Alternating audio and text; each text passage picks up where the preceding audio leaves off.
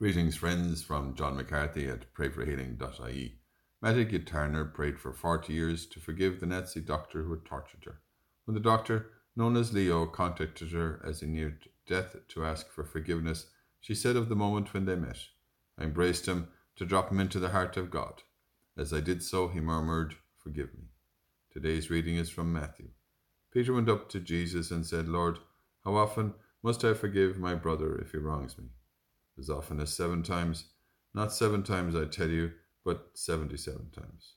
Lord, today we ask you for the grace to pray for those who have hurt us or our families.